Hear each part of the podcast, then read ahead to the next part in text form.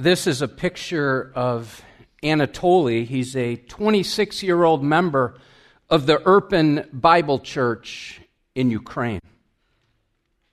His last act on earth was carrying the suitcase of a young mother and her two children as they raced across a collapsed bridge.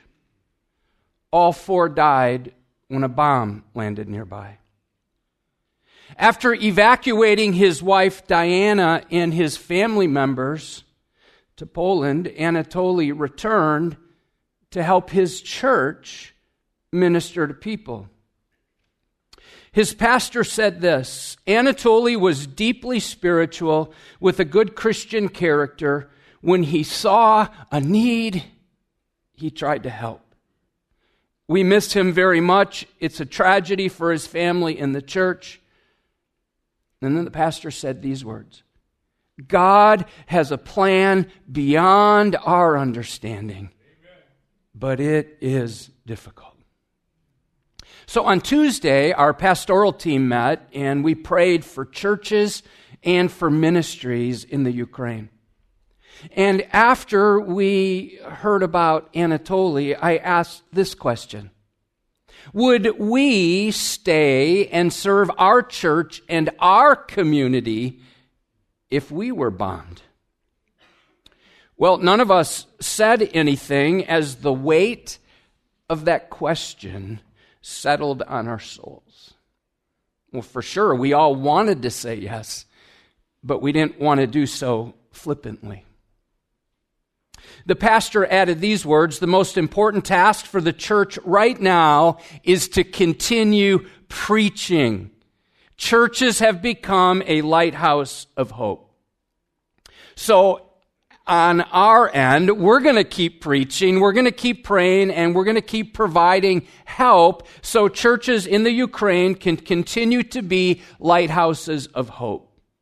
And if you're looking for a way to help, and my guess is you are, and perhaps you don't know how to do that, uh, we recommend directing your generosity to Samaritan's Purse. Samaritan's Purse has already set up a field hospital in the Ukraine. They've been partnering with 3,200 churches inside Ukraine. And as conflict erupted, they were in the process of distributing 600,000 Operation Christmas Child gift filled shoeboxes. And I wonder if some of you filled those shoeboxes. They're in contact with ministry partners and meeting needs as they're able. So if God prompts you to give, simply go to SamaritansPurse.org to donate. Well, in addition, we've been praying for a family from Ukraine by name the last couple weeks. And we just received word that they miraculously received their visas to come to the United States and they will be resettling here in the Quad Cities. Yeah. So we rejoice with Sasha and his, and his wife Sophia, along with their children Lucas, four, and Emma, one. It's the age of some of our grandchildren. And as we hear of their needs, we'll share them with you. Late yesterday afternoon, I received a text from Mark Drake.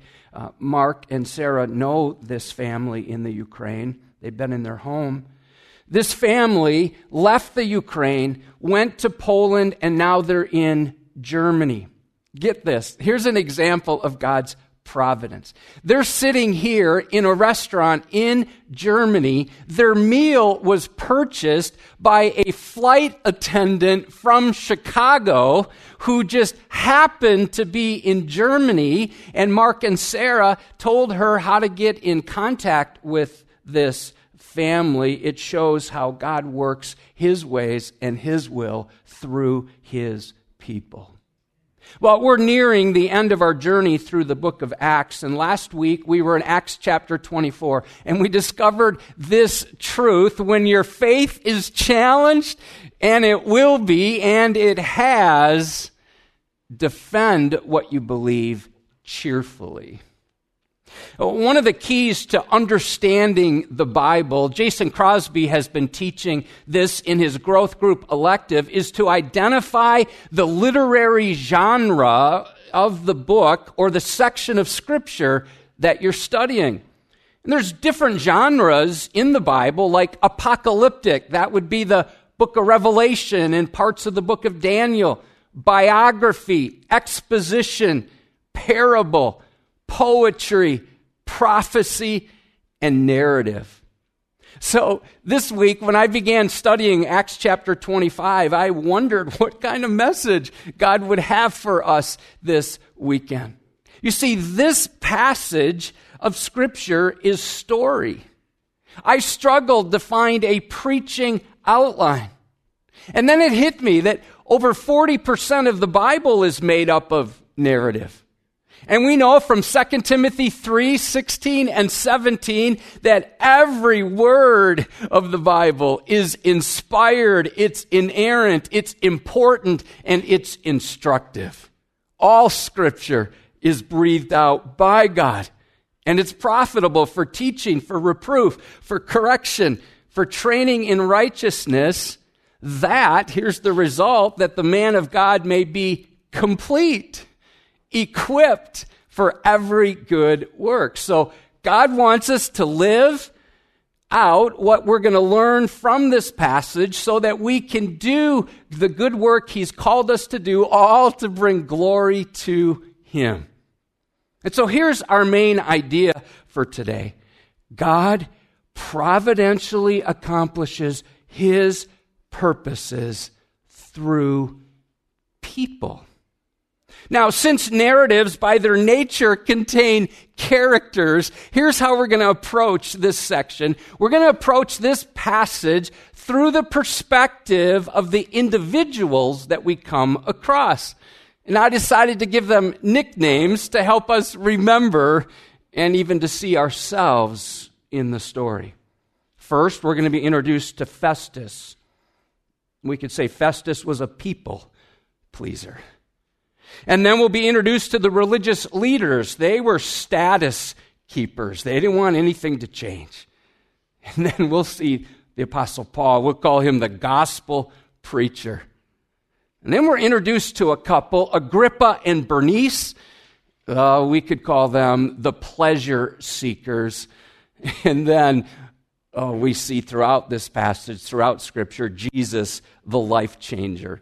Well, let's look now at Acts chapter 25. If you don't have a Bible with you, there's one in front of you. If you don't own a Bible, take that as our gift to you. Let's look at verses 1 through 6. We're introduced now to a new governor. So last week we were introduced to Felix. This is the new guy on the scene. Now, three days after Festus had arrived in the province, he went up to Jerusalem from Caesarea. And the chief priests and the principal men of the Jews laid out their case against Paul, and they urged him, asking as a favor against Paul that he summon him to Jerusalem because they were planning an ambush to kill him on the way. Festus replied that Paul was being kept at Caesarea and that he himself intended to go there shortly. So he said, Let the men of authority among you go down with me, and if there's anything wrong about the man, let them bring charges against him. After he stayed among them not more than eight or ten days, he went down to Caesarea, and the next day he took his seat on the tribunal and ordered Paul to be brought. So Festus became governor after Felix flamed out. If Felix was a procrastinator. Festus was a proactive people pleaser. So he quickly realized that the mood was tense in the country, in large part because of the Apostle Paul, who was a prisoner in Caesarea. So, wanting to get on the good side of the Jewish leaders, he traveled from Caesarea, which would be the political center, down to or often you'll hear in Scripture up to Jerusalem because the elevation, but he traveled 70 miles from Caesarea to Jerusalem, which was the religious center. And when he arrived, the religious leaders bring up all of these charges against Felix's leftover prisoner named Paul. After hearing the charges against Paul, Festus was urged to send Paul to Jerusalem. Why? So they could ambush and kill him on the way. Now, just a short time ago, actually it was two years earlier, there were a group of 40 men lying in ambush to kill Paul. Here we see it's the religious leaders who want to ambush and take Paul out. Instead, Festus told them that these religious guys could travel to Caesarea and bring their charges against Paul there. Now we see more evidence of his people pleasing. Would you observe verse 9? But Festus, wishing to do the Jews a favor, said to Paul. Well, here's some questions for all of us to ponder. Are you a people pleaser? Well, let me ask it this way Do you fear man or do you fear God? Uh, Paul settled this in Galatians 1, verse 10. He says, For am I now seeking the approval of man? Is that what I'm after? Or am I seeking to approve God? And he says, Or am I trying to please man? If I were still trying to please man, I would not be a servant of Christ. He summarized who he served, 1 Thessalonians 2 4. So we speak not to please man, but to please God who tests our hearts. And so, what about you? What about me? Are we out to please God or to please others? Now, interestingly, even people pleasers can't stop God from working his way in his will, but it's much better to settle whose approval we are ultimately seeking because God providentially accomplishes his purposes through people. Let's look next. There's another group of people. We could call them the religious, and they were the status keepers. Religious leaders are more interested in keeping the spiritual status quo than they were in discovering what was true. Let's pick up the narrative in verse 7. When he had arrived, the Jews who had come down from Jerusalem stood around him, bringing many and serious charges against him that they could not prove. That phrase stood around him means to surround in a menacing way like a pack of ravenous wolves. And would you note, they, they accuse Paul of various serious crimes. That reminds me of what was said of Jesus, Luke 23 10. The chief priests and the scribes stood by, vehemently accusing him. Drop down to verse 24, where we read what Festus said about these religious status keepers. Festus said, King Agrippa and all who are present with us, you see this man about, the, about whom the whole Jewish people petitioned me, both in Jerusalem and here, shouting that he ought not to live any longer. The phrase, this man, reminds us of what Pilate said about Jesus in John 19 5. He looks to the crowd and he says, Behold, the man. The word shouting means they were crying out, they're yelling, they're demanding. They want Paul to be put to death. They even use a double negative that he ought not to live any longer. Well, what does this show us? Well, it shows us the implacable hardness of the human heart. So here's what happens when people refuse to submit to the Lord, they often seek to either attack or eliminate Christianity. Why? Well, so they can keep living the way they want to live. We see that in John 3, and this is the judgment, words of Jesus the light has come into the world. And people loved the darkness rather than the light because their works were evil. For everyone who does wicked things hates the light and does not come to the light lest his work should be exposed. Okay, let's personalize this. What, what about you? as you do an inventory of your own life, are you kind of settled with the status quo, the spiritual status quo? Or are you legitimately and earnestly seeking truth? Maybe you've become spiritually lazy. You're like, I, I don't really care. Maybe you're finding ritual has replaced a vibrant relationship with Christ. Or, or maybe you just get really threatened when someone around you brings up spiritual matters. Friends, God providentially accomplishes his purposes through people. Now, in the midst of that, we're introduced to Paul, the gospel preacher. Hey, how many of you have felt these last two years with COVID have been difficult?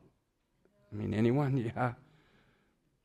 This week I saw a post on Facebook which read this way Two years ago, this was our last normal week, and nobody knew it. While some, these last two years, have felt perhaps imprisoned, isolated, others have become defeated depressed, angry, agitated. What made me think of the Apostle Paul, would you notice he spent two years in prison. And yet, he presented his defense in verse 8 without any bitterness, without any anger. He simply stated it this way verse 8, Paul argued in his defense Neither against the law of the Jews, nor against the temple, nor against Caesar have I committed any offense. He holds firm, drop down to verses 10 and 11, but Paul said, I'm standing before Caesar's tribunal where I ought to be tried. To the Jews, I've done no wrong and you yourselves know very well, if then I'm a wrongdoer and I've committed anything for which I deserve to die, I do not seek to escape death. But if there's nothing to the charges against me, no one can give me up to them. I appeal to Caesar. Now, that appeal marks the rest of the book of Acts, which we're almost finished walking through, as we'll see that Paul now makes his journey to Rome in the final chapters where he will present the gospel to the emperor. Paul is so committed to taking the gospel to Rome that he appeals his case to be heard by Caesar. Every Roman citizen had the right to appeal to Rome, especially if he felt he wasn't getting a fair hearing. And once an appeal was made, he'd be sent to Rome, accompanied by Roman protection, along with a statement of facts of his case. And once an appeal was made, it was irrevocable. Now, as we've seen in the book of Acts, Paul was laser focused on God's mission for him. Look at Acts 19:21. Now after these events Paul resolved in the spirit to pass through Macedonia and Achaia and go to Jerusalem saying, "After I have been there, I must also see Rome." The Lord confirmed this calling on Paul, Acts 23:11. The following night, the Lord stood by him and said, "Take courage, for as you have testified to the facts about me in Jerusalem, so you must testify also in Rome."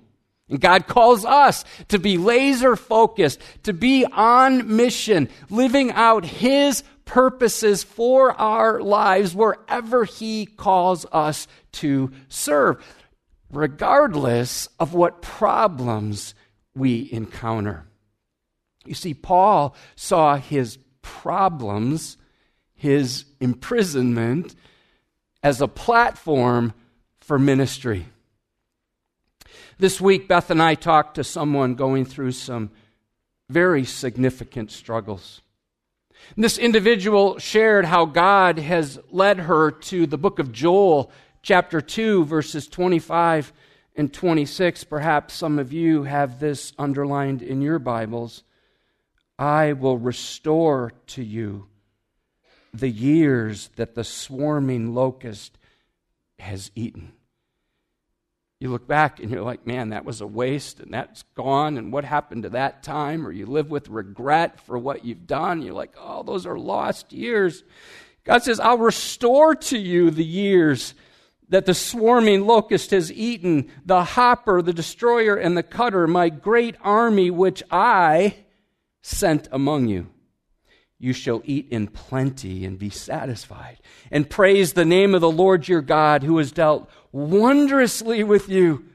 And my people shall never again be put to shame. And that led her to make this stunning statement of faith in the midst of the challenges she's facing, this is what she said God will work everything out for His glory and my ultimate good. Right on, sister. Let me ask you a question. As you process the problems that you have, and you have some, and some of you have many, and if you don't, just hold on, you will. Are you seeking to give God glory? And are you, in the midst of those, looking for gospel opportunities? Are you living on mission by striving to reach your neighbors and the nations for Christ? Are you willing to do whatever it takes to be a witness for Jesus? Are you willing to go or send others who are ready to go? You see, God providentially accomplishes His purpose through people. Number four, Agrippa and Bernice. We could call them the pleasure seekers. Verse 13 tells us Felix received some important dignitaries who had come to celebrate his installation. So he's the new governor. So now the king, Agrippa, and Bernice come to celebrate. By the way, King Agrippa's great grandfather was Herod the Great, also known as the Butcher of Bethlehem. His father was Herod Agrippa I, who murdered James and put Peter in jail. I mean, he's the guy who died because of his pride. His body turned into worm food.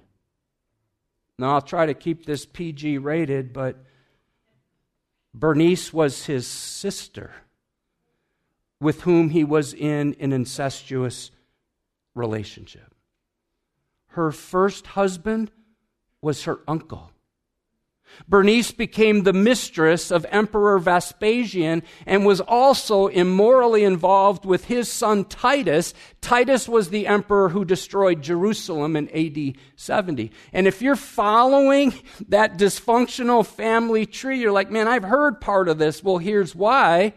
Because Drusilla DeVille, that's the nickname we gave her, we were introduced to her last weekend she is also their sister. So here we see the decadence and the depravity of the human heart. The Roman culture was filled with unmitigated idolatry, extreme promiscuity, unbridled anger, pervasive abuse, an onslaught of abortions. And friends, I fear we're headed down that same slippery slope today. You see, once a nation leaves its moral moorings, it goes adrift on the sea of relativism before it implodes under the accumulated weight of iniquity. More than 200 years ago, Edward Gibbon wrote a six volume series called The Decline and Fall of the Roman Empire. He spent 20 years studying the Roman Empire to find out how a nation that was so great suddenly was destroyed from the inside out. Interestingly, the first volume was published in 1776, the year our country was born. Now, Gibbon listed five primary reasons for the collapse. Number one, the undermining of the sanctity of the home, which is the basis of society. Number two, higher and higher taxes. You must have been from Illinois. and the spending of public money on bread and circuses. Number three, the mad craze for pleasure, with sports becoming every year more exciting and more brutal.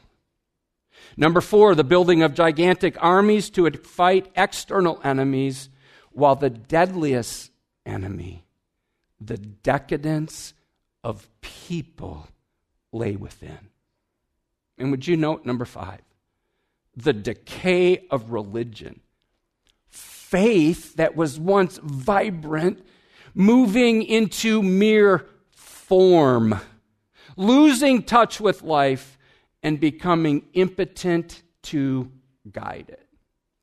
Friends, this should be a sober warning to us because we are cycling through the same patterns which wrecked the Roman Empire.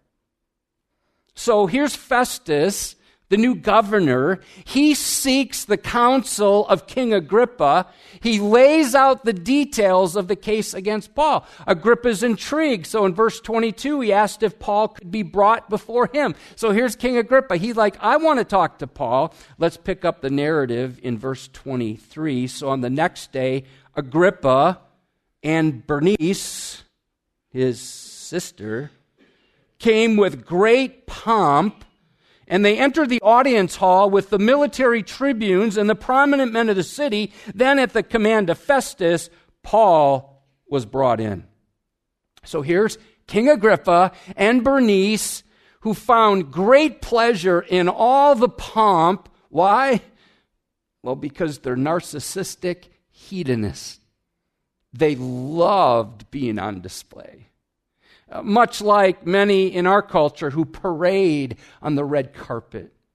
Well, here they march in wearing their royal purple robes. They're joined by all these military leaders. I'm sure the trumpets are sounding. All the rich and famous are there. The Greek word for pomp is the root of our word fantasy, meaning all this adulation would soon evaporate. And amidst this procession of this self centered adulation, Paul, the prisoner, is brought in wearing a tattered tunic, the sound of chains around his wrists. He walks in slowly, but his eyes flash with power.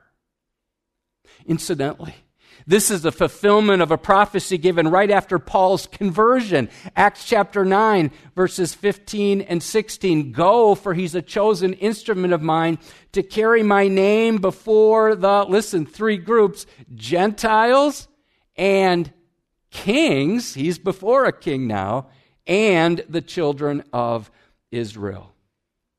Next weekend, we're going to see how Paul took advantage of this time with Agrippa and Bernice as he lays out the gospel message before them. Well, let's bring it to where we live. And this could be an uncomfortable question to answer. Are you a pleasure seeker? Is that how you order your day, your week? You living for the weekend? Are you just seeking to have fun and make that next possession, take that next trip, that next event, that next thing out there that'll bring you pleasure? Is that what's in the forefront of your mind? Are you all about pomp? Are you all about partying? Are you living just for yourself? Just to satisfy yourself while you secretly hope that one of these experiences, one of these people, one of these events, one of this, these substances will provide the satisfaction that you're looking for. Friends, be careful because that is a very slippery slope. See, God providentially accomplishes his purposes through people. Let's look finally at Jesus. Jesus, the life changer. There are countless characters in the storyline of Scripture, but the main character is Jesus Christ, the resurrected Lord. He's the main person, He's the plot, He's the purpose of Scripture. Would you check out how Festus referred to Jesus in verse 19? Rather, they had certain points of dispute with him about their own religion Notice what he says about Jesus and about a certain Jesus. This is so good. Who was dead, but whom Paul asserted to be alive. that word religion can refer to superstition or reverence, depending on the context. These leaders, they believe Christianity is just superstitious. While those who know, who know Christ through the new birth get to have a reverent relationship with the resurrected Lord of the universe. This phrase, a certain Jesus, means one specific Jesus. This certain Jesus was dead, but whom Paul asserted to be alive. That word assert means promise, declare, affirm. The tense indicates Paul kept on asserting, kept on affirming the resurrection of Jesus Christ repeatedly. Now, this is a convictional truth of Christianity, and it is a personal conviction of the Apostle Paul. Because you first, if you remember in Acts chapter 9, he's on the way to Damascus to arrest Christians, to persecute Christians. And who meets him on the road? But the resurrected Lord Jesus Christ. Some time ago, I sat down and I read through the book of Acts to see how often the resurrection is found. And I simply put the letter R in the margin of the passages that I read. When I was done, I counted up all the R's. 27 times in 28 chapters, the resurrection is mentioned. And I was struck by how central the resurrection is to the gospel message. Here are just two verses from the opening chapters, right off the bat. Acts chapter 1, verse 3. After his suffering, he, Jesus, showed himself to these men and gave many convincing proofs that he was alive. Acts 4:33 with great power the apostles continued what they do they testified to what the resurrection of the Lord Jesus. And much grace was upon them all. Wherever Paul went, he told them about the certainty of Jesus and the reality of the resurrection. When he was charged with crimes, when they would say things to him, he'd say, I didn't do that, but I do have a confession to make. I believe in the resurrection. And Paul summarized the charges leveled against him, Acts 24 21. Concerning the resurrection of the dead, I'm being judged by you this day. In Acts 25 20, Festus called Caesar by a title, emperor, that literally means Augustus. Perhaps you've heard that phrase, that word. Augustus means the revered or worshiped one. Would you note he was at a loss how to investigate these questions, so to Festus, the resurrection didn't make sense. He had been taught how to handle an insurrection, but he didn't have a clue what to do with a resurrection. In verse 26, Festus called the emperor my Lord which shows he didn't understand the resurrection and the reign of the one and only specific Lord and Savior, Jesus Christ. There is only one Lord. Missionary Hudson Taylor was fond of saying this Christ is either Lord of all or he's not Lord at all. In a few weeks for Easter, our uh, preaching passage will be from 1 Corinthians 15. Listen to verse 14. And if Christ has not been raised, then our preaching is in vain, and your faith is in vain. Related to Easter, parents and grandparents, we have a free resource we'd love to put in your hands. This is designed to help you teach, equip, disciple your children and grandchildren about the Easter narrative and what it means that Jesus has been raised from the dead. It's filled with Bible study and activities. This is free to all of our families here if you take one per family for children sixth grade and under, and they're available out here in the south lobby. So we've been introduced to some characters today.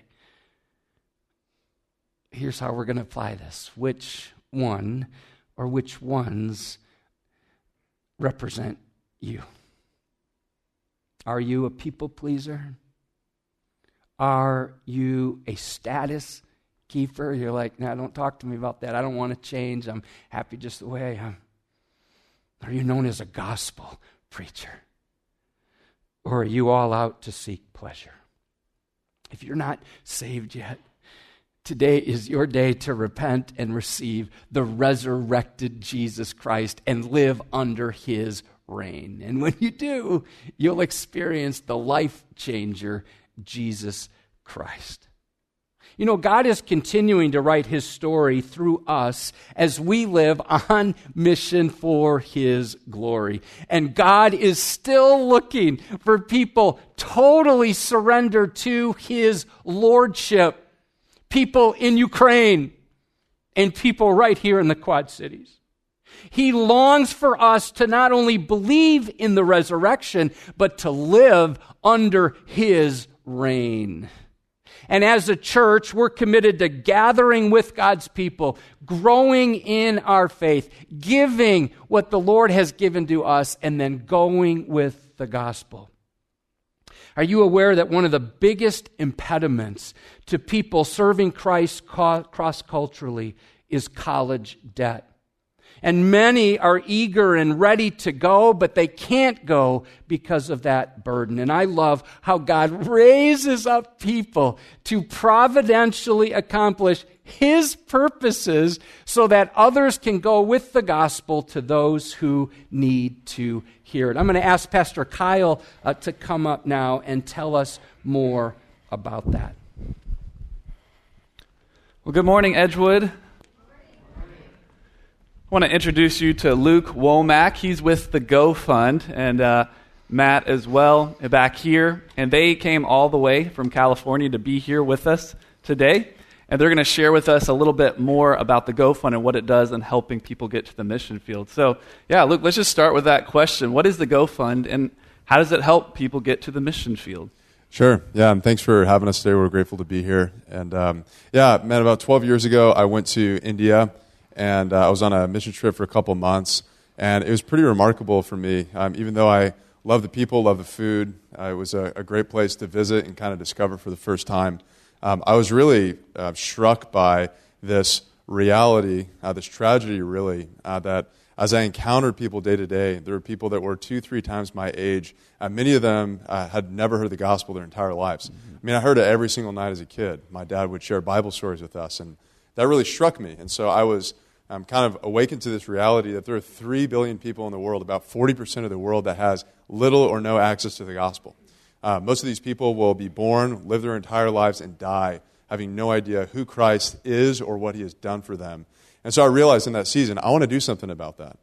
Why can we not bring the gospel to people like these? My father was a means of grace in my life, and I would love to be a means of grace in these people's lives, to give to them uh, what God gave to me through my father. So I got back from that trip and uh, just tried to figure out why are missionaries not going there. Mm. And so I called a bunch of my peers, and um, a lot of them said student debt was the main reason they weren't going.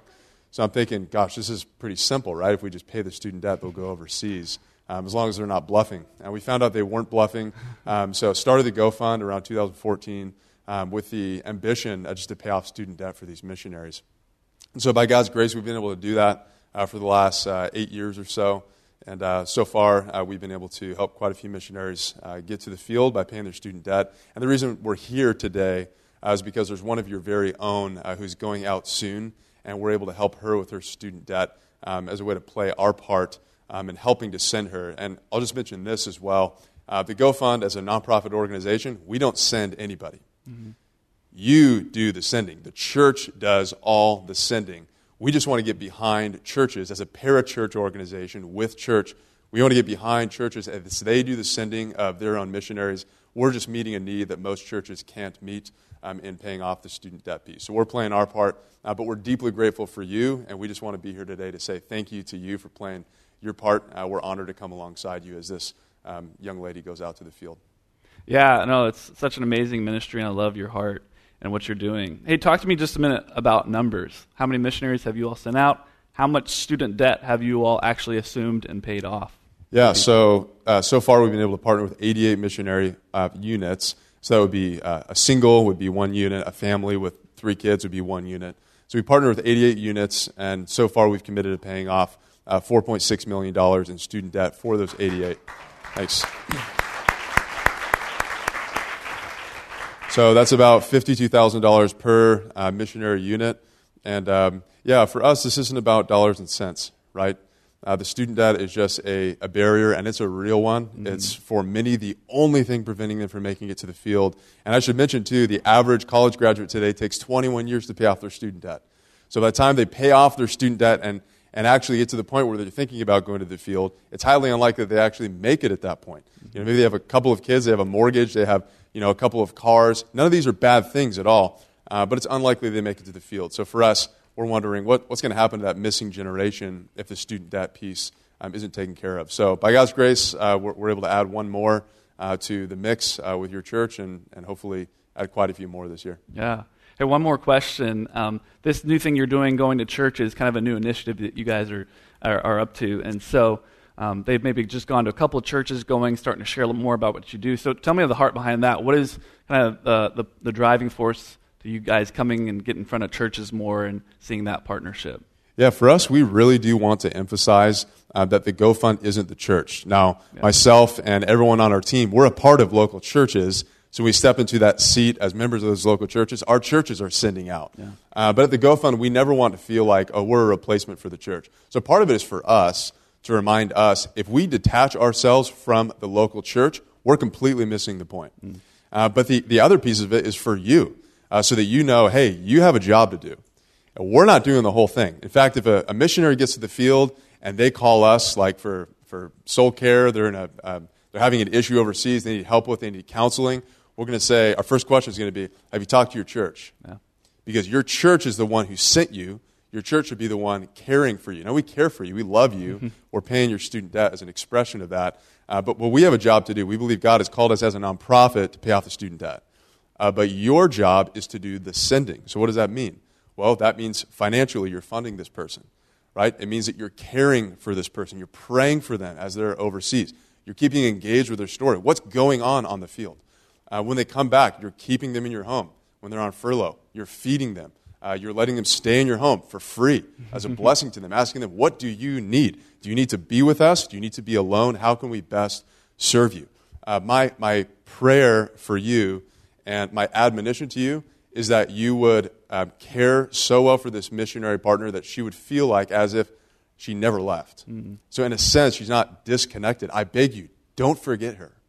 Do not forget that this young gal has gone to the field as an extension of Edgewood Baptist Church. Would you make her feel that, make her feel loved and cared for? Because there's going to be pains for her that she hasn't even considered yet or realized yet, and she's going to need you as a church uh, to be holding the rope for her as she goes. So that's the reason we come yeah. out and do this to encourage you in your role and to remind ourselves of our own role. Yeah, no, I love it. And that's one of the reasons they're here to celebrate with this young lady that's going to be going out. And at this time, we're actually going to shut down our live stream so that we can talk to her uh, freely. And one of the reasons we do that is because where she's going can be a hostile region in the world. And so we want to kind of protect her identity from online things.